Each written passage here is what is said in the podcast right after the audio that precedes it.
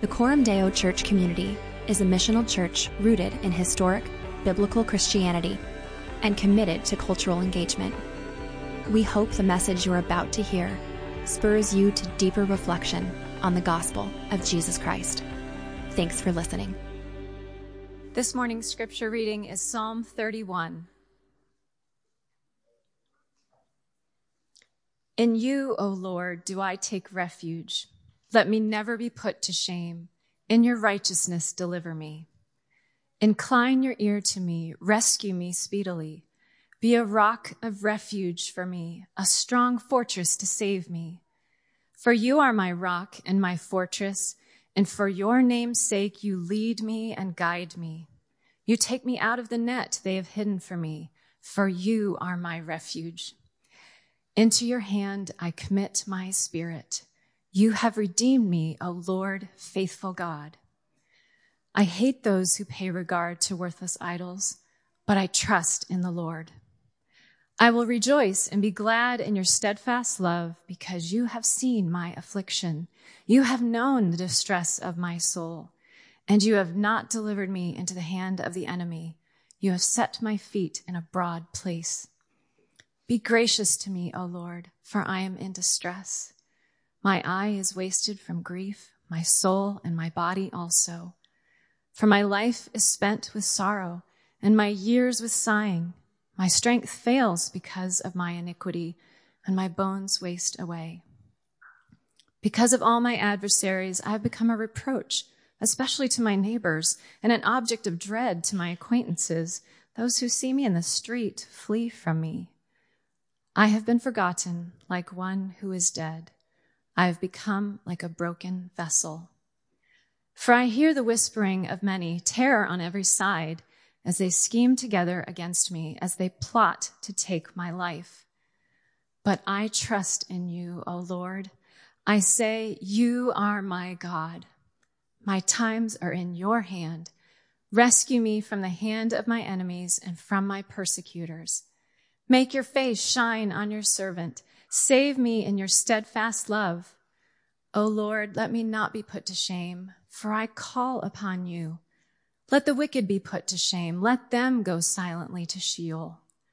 Let the lying lips be mute, which speak insolently against the righteous in pride and contempt.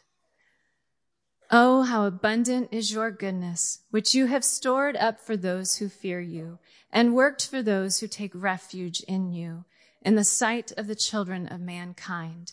In the cover of your presence, you hide them from the plots of men. You store them in your shelter from the strife of tongues. Blessed be the Lord, for he has wondrously shown his steadfast love to me when I was in a besieged city. I had said in my alarm, I am cut off from your sight, but you heard the voice of my pleas for mercy when I cried to you for help. Love the Lord, all you his saints. The Lord preserves the faithful but abundantly repays the one who acts in pride. Be strong and let your heart take courage, all you who wait for the Lord. The word of God for the people of God. Good morning, church. It's good to see you. Uh, my name is Kevin, and it's uh, my privilege to serve as one of the eight, the team of eight elders that shepherds uh, this church. As it is also my privilege to open God's word with you uh, this morning. In his classic book on spiritual formation, uh, Dallas Willard makes a profound observation about feelings in the modern world. Listen to what he has to say. In the modern condition, feeling will come to exercise almost total mastery over the individual. This is because people in that condition will have to constantly decide what they want to do. And feeling will be all they have to go on. Here lies the secret to understanding contemporary Western life and its peculiar proneness to gross immoralities and addictions. People are overwhelmed with decisions and can only make those decisions on the basis of feelings. I wonder if that resonates with you. I wonder if you feel that pull to order your life to make daily decisions and even larger ones in light of how you're feeling at a particular moment, or perhaps you observe this in the lives and decision making of uh, people who are close to you, family, friends, roommates. And what Willard is pointing us to is that in previous generations, established traditions and rituals and roles gave people a sense of what was good to do without having to appeal to their feelings. In a situation such as the one we live in today, by contrast, where people constantly um, have, or at least think that they have, to decide what to do, it often seems and feels like the easiest and the simplest way to go forward is to just make those decisions on the basis of our feelings. In fact, we're told uh, today that how you feel ought to determine your obligations, what you are obliged to do. It should determine the roles that you take and even what other people are obliged to give to you. We are, we are, we are, the, the messages that are out there is that your feelings even determine your uh, identity. Feelings are king, it seems. Now, this causes Christians to fall into two errors. Like the world around us, we may give feelings too much authority and to, uh, to determine who we are and what we do in life. Okay. Or, as a reaction to the emotionalism of our time, we may double down on right beliefs and fail to appreciate emotion as an integral part of what it means to be a human being. God wants to set us free from both of these errors. Because spiritually mature Christians learn to express their emotions honestly and openly, but they're not led by them. You hear that? Spiritually mature Christians learn to express the full gamut of human emotion because that's part of what it means to be a human being. But in the end, mature Christians are not led by those feelings. And fortunately, we have some ancient wisdom in the Psalms to help us chart those waters. Psalm 31 is particularly helpful because we find David, the writer of the psalm, trying to hang on to what he knew to be true, despite the fact that his feelings were making that difficult. And we can see this in the first couple verses of the psalm. Look at uh, verses 2 and 3. David says, Incline your ear to me, God. Rescue me speedily. Be a rock of refuge for me, a strong fortress to save me. For you are my rock and my fortress. Now that's an odd progression of thought. Look at it again. That there's something odd about that. God, he says, God, be a refuge for me because you are a refuge. So if God is his refuge, why is he asking God, be my refuge? What does that suggest about where David's at when he's writing this? Well, I think what it means is that he's trying to reconcile his current circumstances of feeling exposed and vulnerable and attacked with his belief that God had promised to be his protector, his refuge, his strength. He's trying to reconcile feelings on one hand and his knowledge and beliefs on the other. And because that's the moment he's at as he writes this, and because this is God's inspired word, there's something for us to learn here about how to navigate between feelings and our, uh, and our beliefs. In other words, this psalm teaches us how to walk forward in faith when our feelings seem to contradict our beliefs. Perhaps one of the following statements um, hits home for you. Maybe you believe God's promise that those who fear the Lord will never be put to shame. But what you feel is shame on a daily basis. Perhaps you believe that God is sovereignly reigning over all of the earth, all the nations, and over history, and yet what you feel is an unhealthy anguish in fear about culture and politics. Maybe you believe that God is capable of turning suffering and evil into good. You know that's true. But all that you feel is pain. You believe God is approachable, but what you feel is undesirable and unwelcome. You believe that God is merciful, and but you can't move past that feeling of regret over something that you did or said in your past. Maybe you believe that God is a faithful provider, but what you, con- what you feel is constant dread that the money is going to run out at some point. Perhaps you believe that the God of peace, as he has promised, will guard your heart and your mind. But what you feel is anxiety all the time. Maybe you know that relationship that you're pursuing is not good for your soul, but it makes you happy. You know, finally, perhaps, Perhaps you know that you are involved in a cosmic battle, battle between good and evil. You are right in the center of that battle, but what you feel is insignificance and boredom. Well, this tension between what we know to be true and what we're feeling is a normal part of the Christian life. It's just part of what it means to walk with God. But it certainly can be discouraging and disheartening and disorienting. And in this psalm, David models some things for us. He models three practical steps for keeping our faith in such situations. So here they are. Okay, David complains honestly. Secondly, he rehearses the truth. And then finally, he surrenders everything into God's hands. So we'll walk through those three points and see how David models those in this psalm. So first of all, David complains very honestly. Like many moments in David's life, others, it appears, are scheming against him to take his life. Verse 4 says, Take me out of the net that they've hidden for me. And it seems that those schemes are likely involving some kind of public slander. For in verse 1, he says, Let me never be put to shame.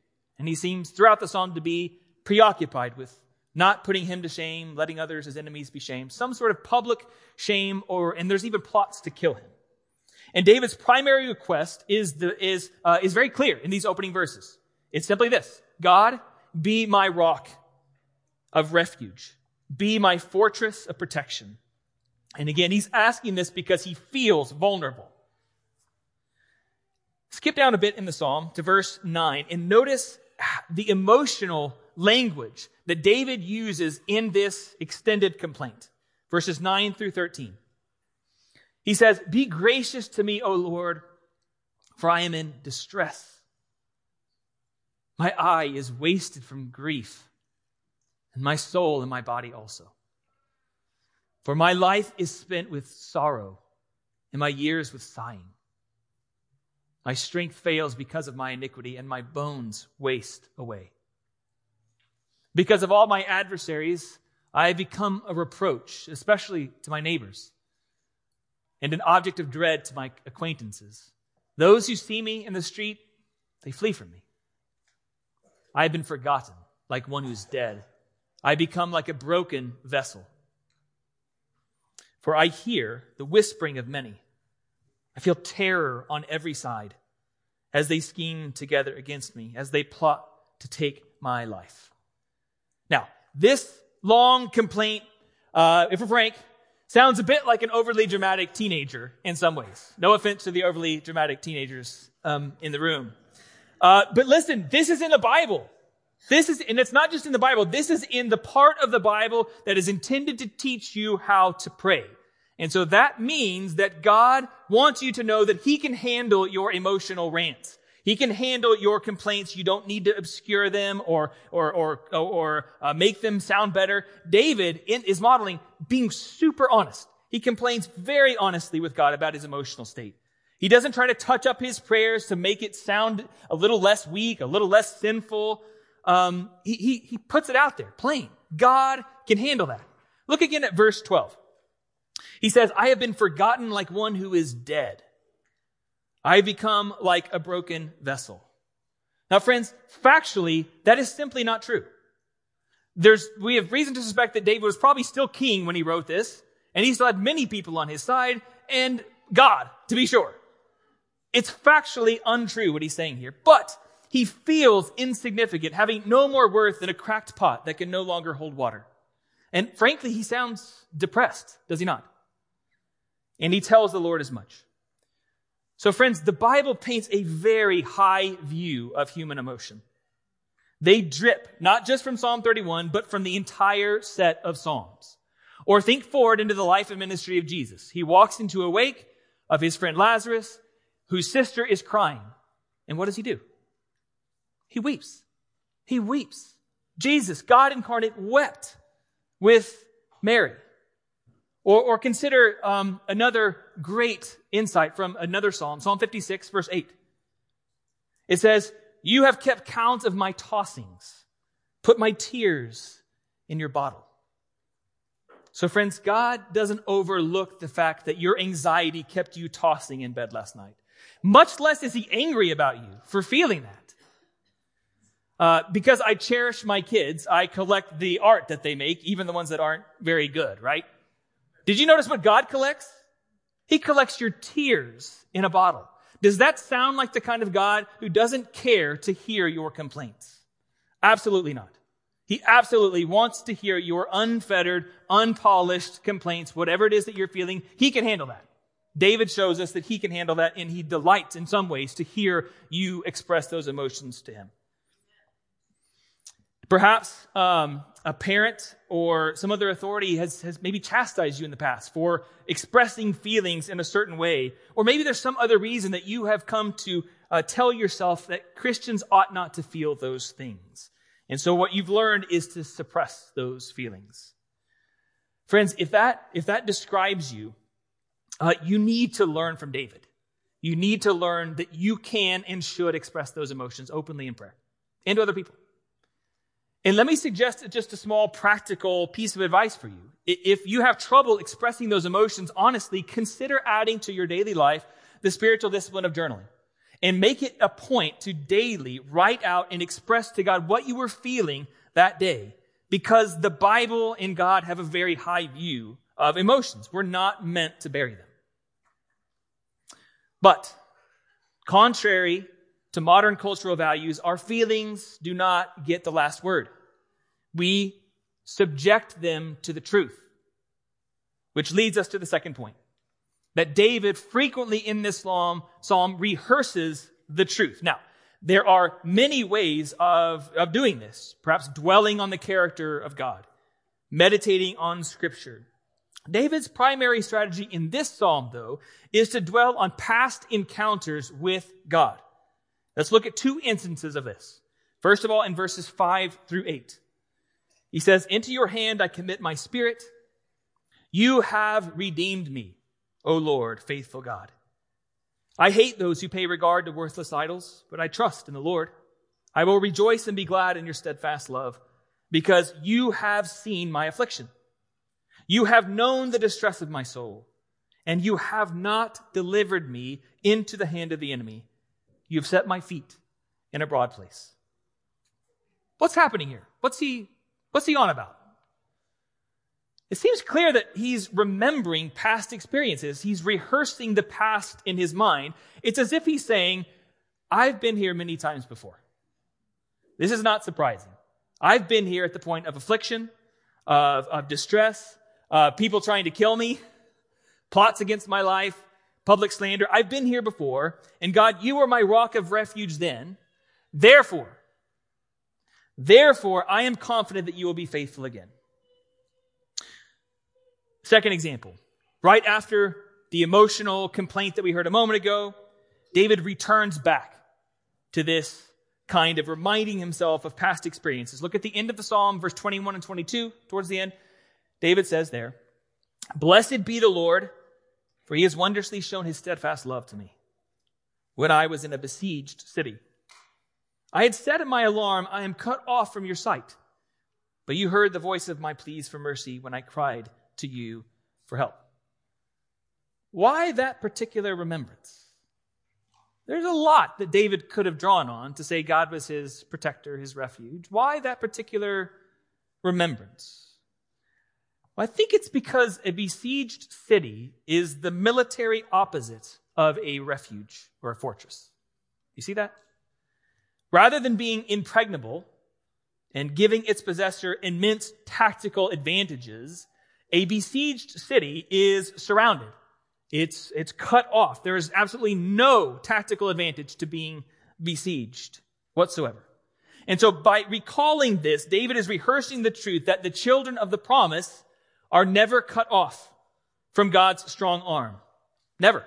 If God can be, can turn a besieged city into a place of refuge, which he apparently did, then what situation could possibly be beyond his protecting hands?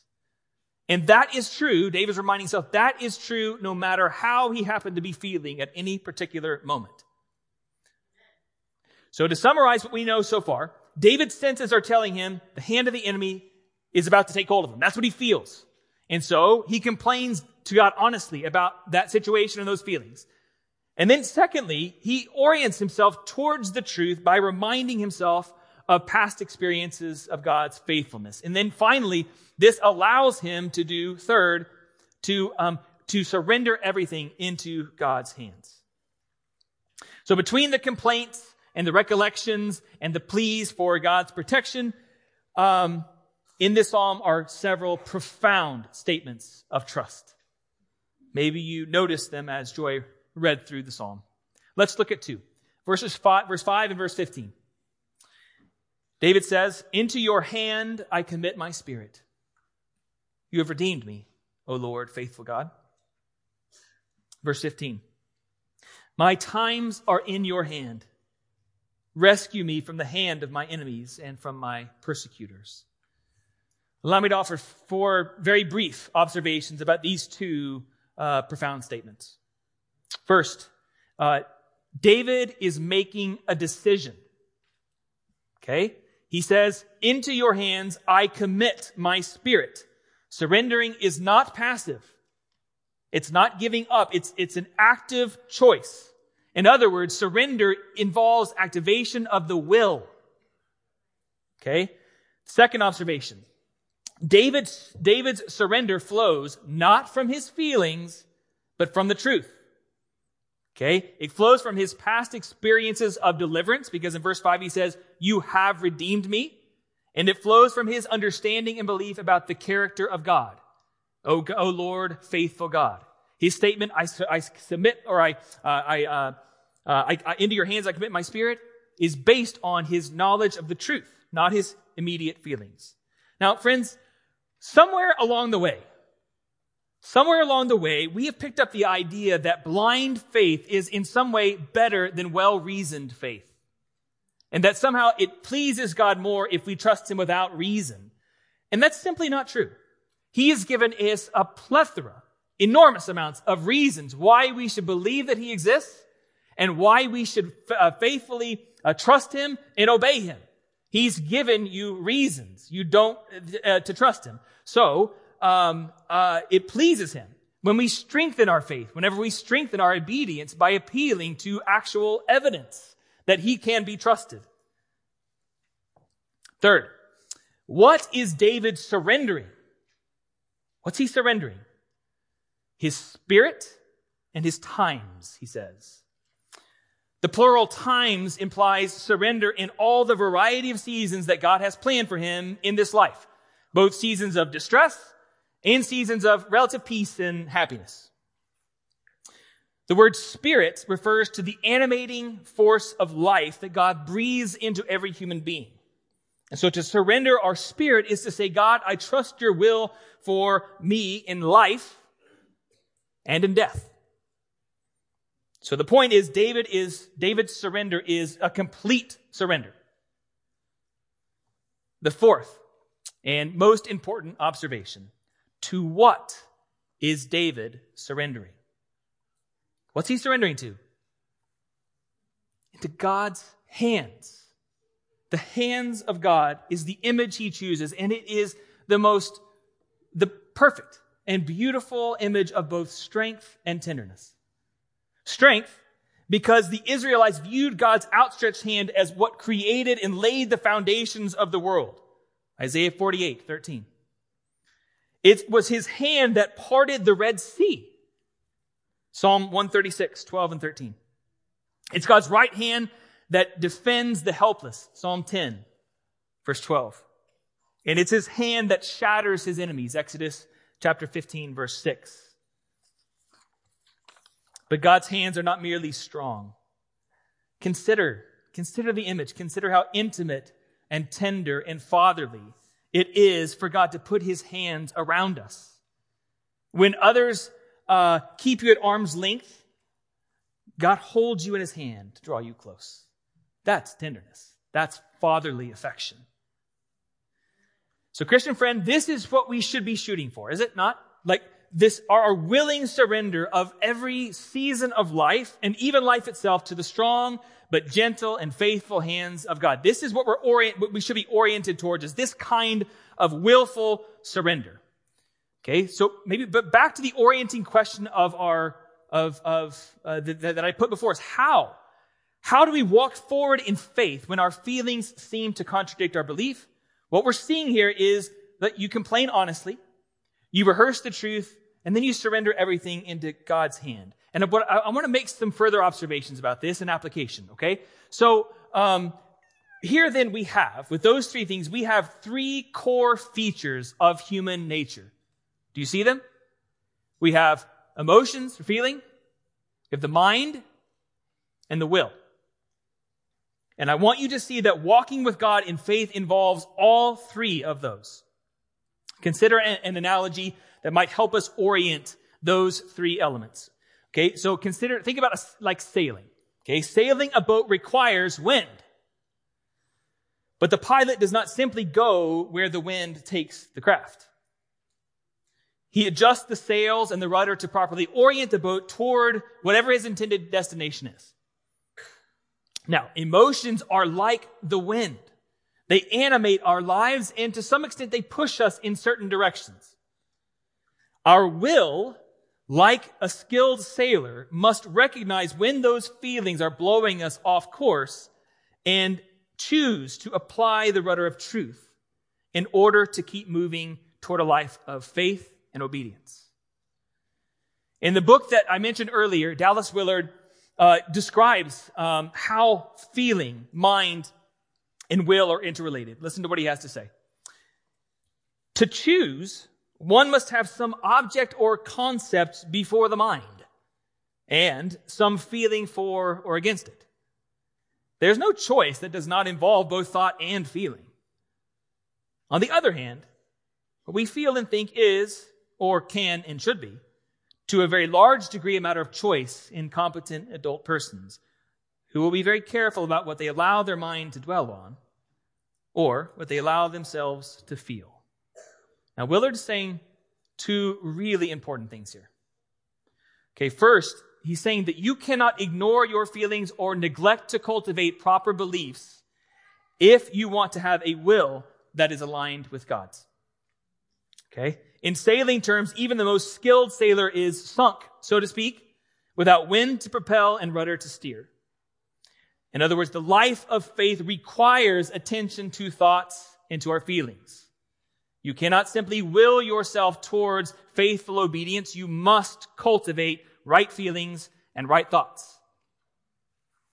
The second thing he's saying, though, is that you can, to a large extent, choose with the will what you think. And yes, believe it or not, even what you feel. Just like the skilled pilot trims the sails to direct the wind in a way that will allow the boat to go in the desired direction, you can control that force. Now, this is not immediate. I don't want to, I don't want to make it sound obvious or, or, or easy, but directing the thoughts and the emotions, training those things, it requires training. So it doesn't happen immediately, but it is possible to train the way that we think and the way even that we feel in response to certain situations. So, so let's talk about this.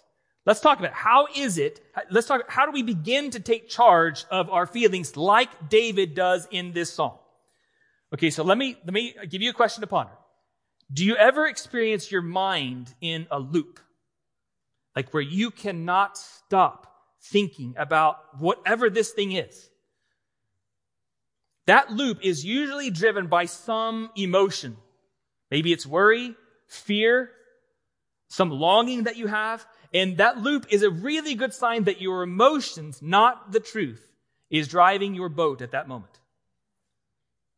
By habitually allowing feelings to direct your thought, your mind has developed certain ruts that it just automatically goes down in response to certain situations, which often lead in unfruitful and even sinful directions. Okay, so can you, can you remember those experiences? You can feel that. Okay, so for instance, occasionally I'll say or do something foolish that diminishes, at least in my estimation, that diminishes my reputation in someone else's eyes. Now, what I feel at that moment is regret. And some of it's probably warranted. I was foolish. But the problem is I can't let it go. I can't let that regret go. I replay the incident over and over in my mind, and each loop brings a new pang of guilt or of uh, in my in my gut, and a new cringe to my face, and I say, "Why did I say that?" And the result is I tend to avoid that person. Okay, so what do I do to get myself out of that loop? What would David suggest that I do to get myself out of that emotional loop that's driving my, my thoughts in unproductive directions? Well, in my case, the truth that I need is A. Kevin, people are not judging your character based on one comment that you make. And you have plenty of experiences that you can look back on to remind yourself that that is not true.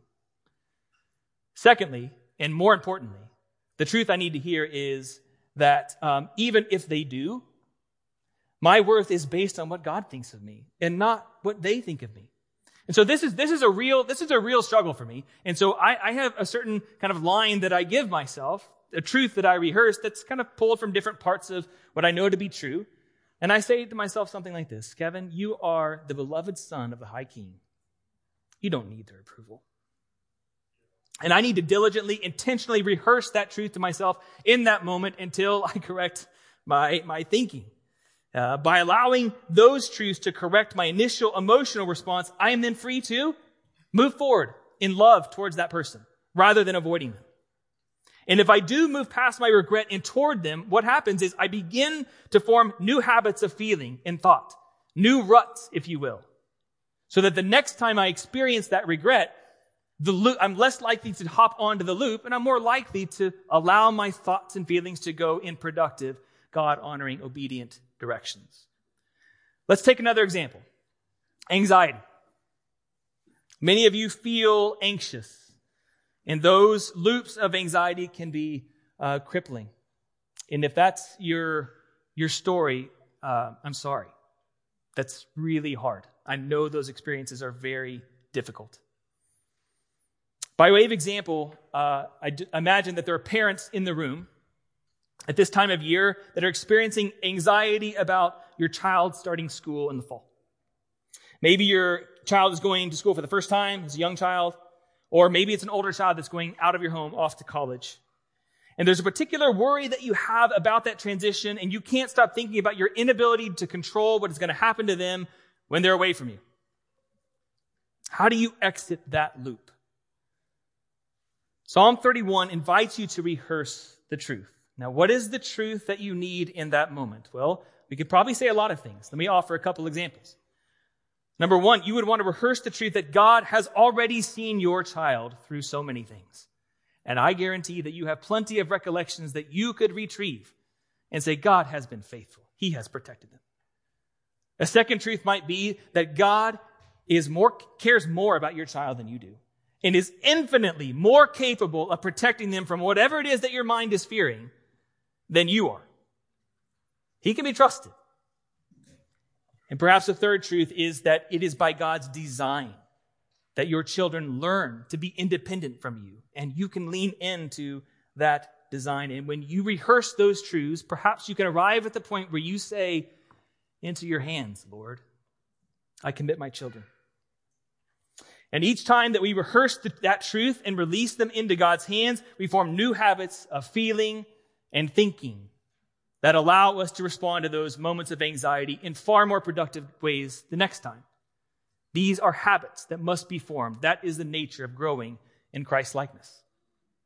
So, I wonder what truth then, what truth do you need to have on hand to counter the anger that you're going to experience later this week? Or the loneliness? Or lust? Or boredom? or hopelessness or sadness? Are there memories that you can uh, that you can have in mind that might reorient you? Have them ready to go. Recollections of God's faithfulness or His provision. Um, are there particular scriptural truths, some verses perhaps that you need to memorize? Have the sword of the Spirit ready to fight that battle because you know it's coming on Wednesday this week, and you can be ready with that truth to rehearse it. If you're able to identify your emotional loop, but you're not quite sure what truth you need to apply to help you get out of that, that's okay. You're part of the way there. You just need to ask for a little help. And perhaps um, a conversation with your gospel community leader would be a great place to start. So, friends, here is what God wants for us. Here's what God wants for you and for me. He wants us to be people who feel genuinely and deeply but who are not ultimately driven by our feelings. He wants us to be a people like David who can walk forward in faith and trust even when our feelings are saying something very different. And here's the amazing news. He, God has not just told you to be that way. He's actually made it possible.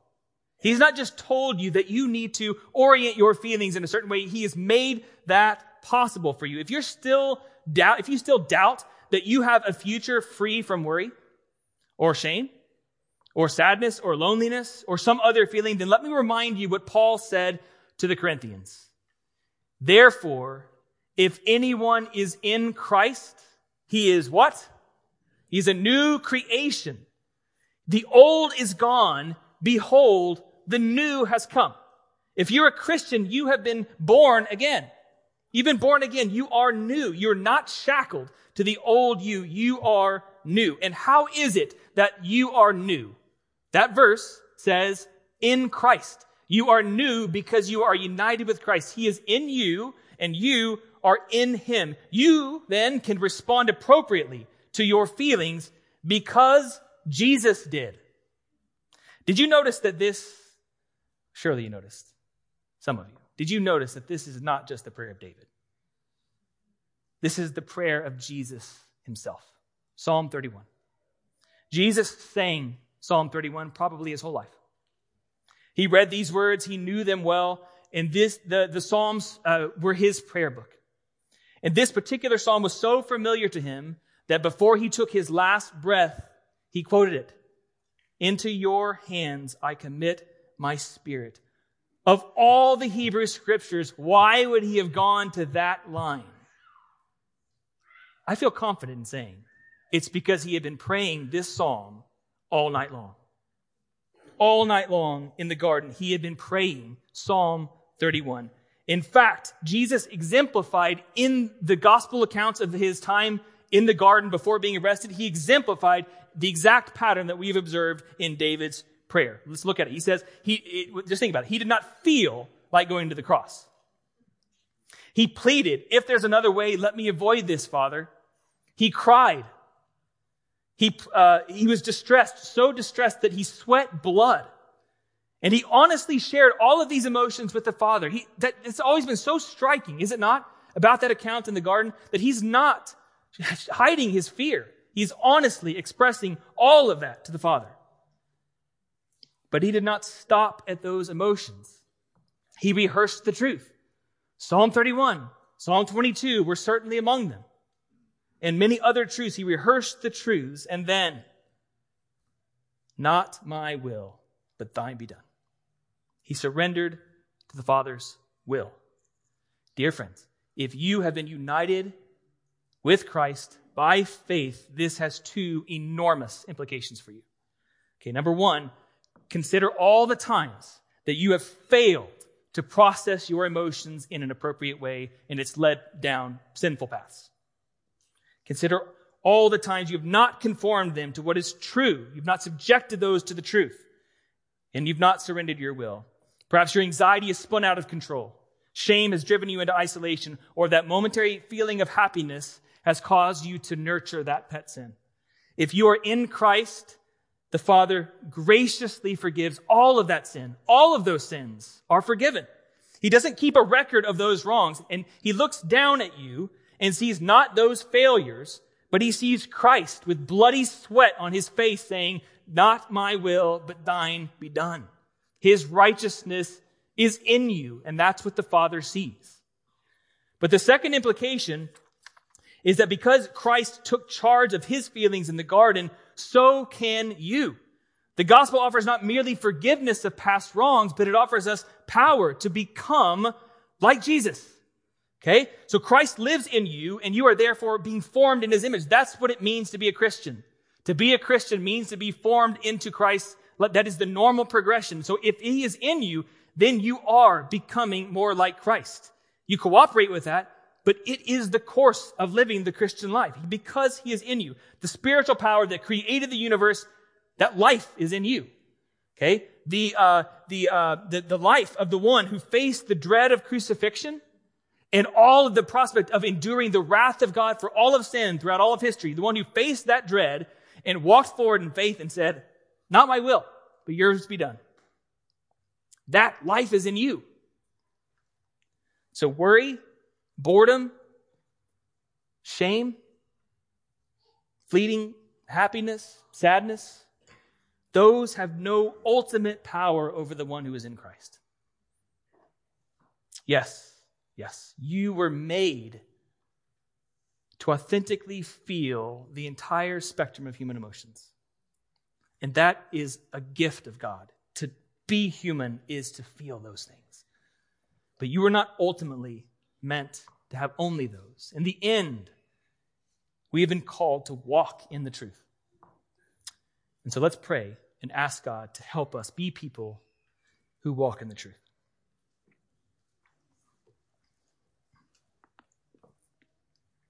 Our gracious Father, we marvel at your creativity. We are indeed complex creatures, human beings. You've given us thoughts, emotions, bodies, soul, spirit. And your desire for us is that each of those dimensions will be perfectly aligned with the chief end of man, which is to glorify you and to enjoy you forever. So have mercy on us, Father, because um, the world and the devil and our sinful flesh have distorted that design. Where our feelings have gotten the upper hand, bring truth to our minds. Help us escape those loops that we discussed, which make it so hard to hold on to you sometimes. And where we've given up or given in, fill us with the power of Jesus himself. And Lord, I pray that you would never let us succumb to the the lie that we are doing any of that work in isolation. We are the community of believers. And so, would you help us to form one another in Christ's likeness as we live life together lovingly uh, and faithfully? We pray it in Jesus' name. Amen.